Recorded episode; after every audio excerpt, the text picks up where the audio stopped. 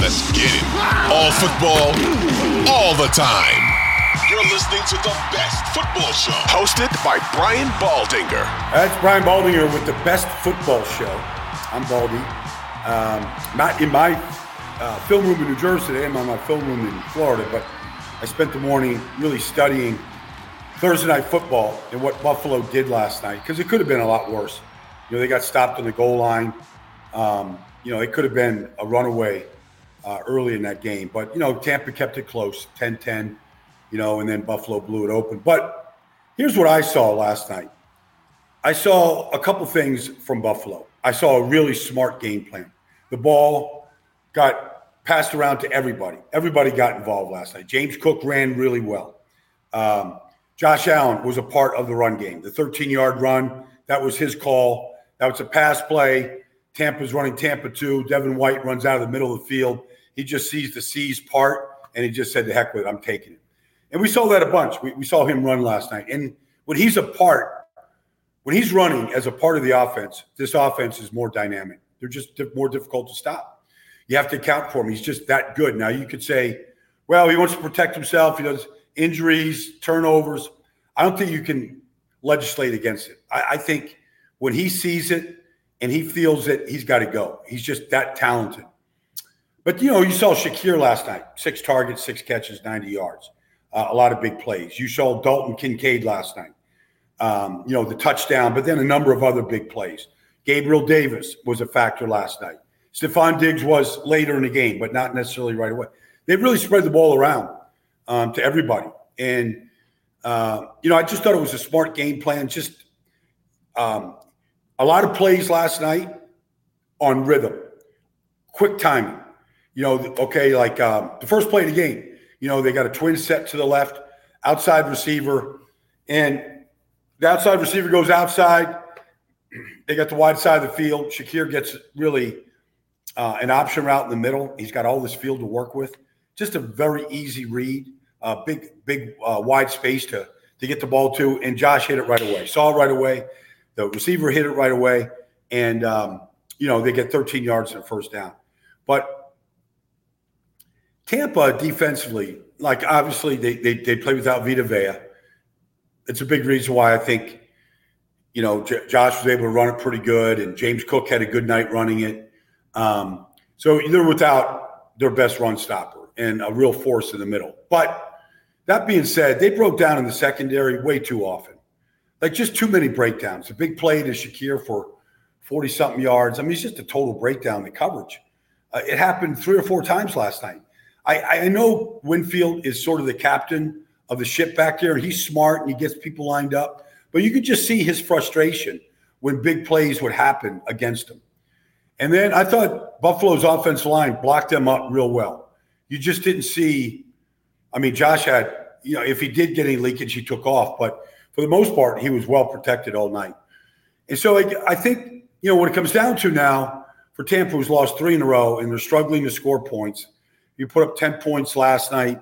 They put up, what they put up last week? They put up 13 against Atlanta, six against Detroit. Like you're not scoring enough points. And then you say, okay, well, the defense has to shut you out. And they've got, you know, obviously Lavonte and Devin White and Carlton Davis and Winfield. They've got good players, but they're not you can't just if you're not scoring points, you're not going to win games. And they're not scoring. You know, they're a, a 10 or 13 point offense right now. It's not good enough. And so I don't know what the answer is. They can't run the ball. They brought in Chase Edmonds last night. He wasn't any any different than Rachaad White or uh, Ke'Shawn Vaughn. Like I've never seen a team over a two year period of time. I can't remember a team that has more one and two yard runs than the Tampa Bay Bucks. Every once in a while, they'll get a split. You know, they'll get a eight or ten yard run once in a while. Rashawn got one last night, but like they're consistently one and two yards. And if they get they run it on second and nine, next thing you know, it's third and six, third and seven. Like, you know, and then the other thing is, you know, third and nine, you got to get the first down. You can't be diving on the ground, catching a ball for seven yards, then punting. Um, unless you plan on going for it on fourth down, and they're not a big fourth down team. That's that. And then you look at Tampa's offense, you know, it starts with the run game, it's non existent. So they're one dimensional. And they had trouble getting the ball to Mike Evans last night. The one big play they got got called back because of a holding, call by Cody Mauch. But it's just, it just doesn't look good. You know, the ball bounces off Terrel Bernard's helmet. Uh, it's a bad snap to, you know, to Baker, and he's just scrambling just to get the ball out of his hands. And then you get a 43 yard, you know, pass to Mike Evans where you feel like maybe there could be a spark there. And then, you know, the right guard gets a holding call. And they have all these pre snap penalties. And then Baker just, the timing sometimes just isn't there. I mean, Buffalo should have had more interceptions than they had last night. Um, you know, like, you know, tip balls and, you know, receivers not in the right spot or at least where Baker thinks they're going to be, miscommunication. They're just not a good offense. I mean, yes, there's Mike Evans there and, you know, and Chris Godwin, and they have been great players. Uh, you know, and then, you know, this Trey Palmer looks like he's got something to him. And Cade Otton, you know, the tight ends are just okay. They're not game breakers. And I just wonder sometimes, and I'm only speculating here. I don't know this. I like Mike Evans personally, but you know, they they played with Tom Brady for a couple years. They won a Super Bowl. They know what greatness looks like at the quarterback position. And they don't have it. And it's not Baker's fault. He's not Tom Brady. Nobody is. But after you play with Tom Brady and the ball comes out on time and it's on point, and if third and nine, Brady's getting it to you where you're going to get the nine yards or 10 to make sure. And you just, you know, Baker's is, is he's okay. He's a try hard guy, always has been a very competitive guy. He's just not even close to Tom Brady. And so I just wonder when sometimes I see the Buccaneers on third down and they get another, you know, they're they're stopped short, incomplete pass, ball's not where they think it's going to be. And you just see this body language of like, you know, we're just not good enough. Like that's kind of what the way I take it. And I look, I'm not here to upset anybody in Tampa or speak out of turn. It's just an observation. It looks like that. It looks like there's bad, bad body language when they're walking off the field on another third down stop and they know they can't run the ball and the quarterback is somewhat limited and they don't have big plays down the field with any regularity and you need chunk plays in this business or you need dynamic quarterback play like buffalo gets. Now part of that is buffalo's defense is really good. Ed oliver's back in the lineup. Rousseau's back in the lineup. Um, this terrel uh, terrel bernard is a heck of a player. He's a great player you know, uh, Jordan Poyer, Micah Hyde. Nobody has more experience at safety in this business than those two players. They're the back end of the defense. They do everything. They blitz, they cover, they play the rat. Um, they they they do it. They they tackle well. They're physical. They let you know they're there. Like they just and when they play their zones, like it's just hard. Bernard's right there in the passing lanes, tipping passes last night. You don't even notice who's at corner last night because it, it didn't really matter. Like the pressure they got up front. And so it was just, it was just a, a matchup where Buffalo got right and you go, okay, they, you know, they get Denver and the Jets at home. They've turned the corner. They're five and three. The offense looked really good last night. The line played well. They ran the ball well. Josh got in the run game. I believe he's going to be a part of the run game. I think if the Bills are back down on the one yard line again, like you got to just go to Josh. Like, okay, I understand guys can get hurt. I understand all that stuff, but he's just like it. I feel like it should be automatic with Josh Allen on short yardage and goal line, like the way it is with Jalen Hurts at Philadelphia. So I feel like Buffalo has a chance here. They have a chance to really jump up. Like I said, they get Denver at home, the Jets at home. Jets could be, who knows where the Jets are at. Uh, it could be the biggest game of the week. The Jets can take care of business in the next two weeks. So I think it sets up for, you know, a really tight, fun AFC East race. All right, that's that. Um, I think I've said this maybe yesterday, the day before, but I'm, I'm headed to Seattle tomorrow. And Seattle plays Cleveland, and it should be a whale of a game. And, you know, when you watch Seattle, it's just remarkable how many rookies are playing. Like Oluwatimi is a rookie. I think he was a fifth round pick uh, out of Michigan. He's starting at center. Um, You know, you look at the right guard right now, and he's a rookie fourth round pick at LSU. And Jake Bobo is a rookie free agent catching a touchdown pass last week. And Jackson Smith-Njigba is a first round pick catching a touchdown pass last week.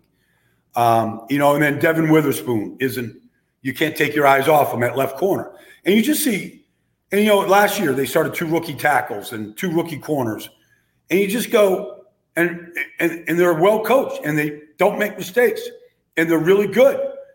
And you just go, wow, they draft well. John Schneider, hats off to him. And then Pete Carroll's not afraid to play those guys. And I just think that this is going to be a dangerous team. Now, Cleveland could go out there with PJ Walker and they could blow them out, shut them down, and Cleveland's defense could rise up and look like the best defense in the league. And Geno Smith could be reduced to rubble, and all that could happen. I don't think it will, though. I think Seattle knows exactly who they are. You know that they're going to, with Kenneth Walker, and I don't know the status of Zach Charbonnet right now, but they're going to run it. They're going to emphasize it. They've got three tight ends that are excellent, and they can do everything. You know, whether it's Noah Fant, Will Dissly, uh, Parkinson, those three guys, they're good blockers. They all can catch. They all can run and catch. You watch them warm up before the game. They're all dunking over the goalpost or trying to catch the ball off the goalpost, just having fun.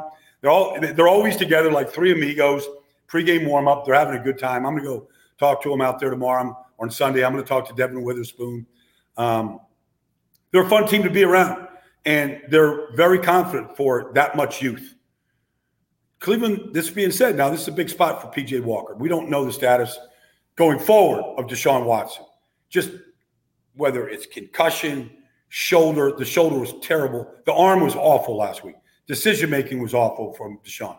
So they're riding PJ. And PJ, look, I've known him since the days he was at Temple with Matt Rhule. He's won games in this league in a couple different places. So, you know, he's won two in a row in Cleveland. Um, he understands what his role is and we got to figure out what they're going to do. You know, without uh, without a uh, Jerome Ford at, at running back right now, yeah, whether it's Pierre Strong or like they got to figure that part out. Um, but they're going to be led by their defense, and that's going to be a matchup. And I want to finish the best football show uh, on Friday's edition here the, to finish the week. Today is uh, Friday, October 27th. The trade deadline has been moved back this year to uh, Tuesday, October 31st. And we just saw a couple days ago Kevin Byard shake loose from Tennessee. I never thought I would ever see that happen, ever. Uh, Howie Roseman got one of the premier safeties in all of football in Kevin Byard. He's got 28 career interceptions. I've known Kevin since he was at Middle Tennessee State. He was a Blue Raider. He had 18 takeaways at Middle Tennessee State. It's in his DNA. Like he sees the field very well. He breaks on passes very well. He understands the game. He's going to be a tremendous help to the Eagles. And I can just imagine, I haven't talked to the guys of the Eagles yet, but about the trade, but I will. And I just imagine when Kevin Byard walked through that locker room uh, on Wednesday, like the Eagles just already know this, but they're just it's just a reconfirmation. We're in it to win it. We're all in. And I believe Howie Roseman will make another deal. And I don't know who it's for. I know he was shopping for safeties because they've had injuries at safety every week. But I believe he's still shopping. And I don't know who it's for right now. They picked up Julio Jones last week. But I think when I see a guy like Kevin Byard on the trader's mark for basically a fifth and sixth round pick, um, I believe that there's a lot of guys like, you know, can Brian Burns be pried away from a winless Carolina Panther team? Could somebody give up a first round pick? Because that's what he's worth. Brian Burns is an excellent football player. You put him on a contending team, he's going to make them much better. He's, he's a dynamic player. But could Brian Burns be prideless? And I don't have any inside information. I'm not Adam Schefter or Jay Glazer or Tom Pelissero, these guys, Ian. Uh, you know, I'm not these guys. That's not what I do. But, you know, I just feel like it's going to be a very active market in the next four days. And teams are either going to load up or teams are going to be unloading and basically telling their players, their fans, and their coaches, we're getting ready for next year. And so sometimes that philosophy works and sometimes it backfires. We all know teams that had uh, seemingly unlimited resources and they, they're not a whole lot better. But, you know, could Denver be unloading assets? Could Carolina be unloading assets? Could the Raiders be unloading assets? I mean, these are just poor teams right now. I'm not saying they were going to be poor teams. They're going to stay that way. They can turn things around. But it's something I'm keeping my eye on. And that's Friday's edition of the best football show. I'm Brian Baldinger. Baldy NFL, you can catch me. You can catch this where you catch your, uh, your Audacy free app, uh, where you uh, like, download, do all those kind of good things. And I appreciate it. We appreciate it here at Audacy. And I look forward to coming to you next Monday with more fresh material straight from the film.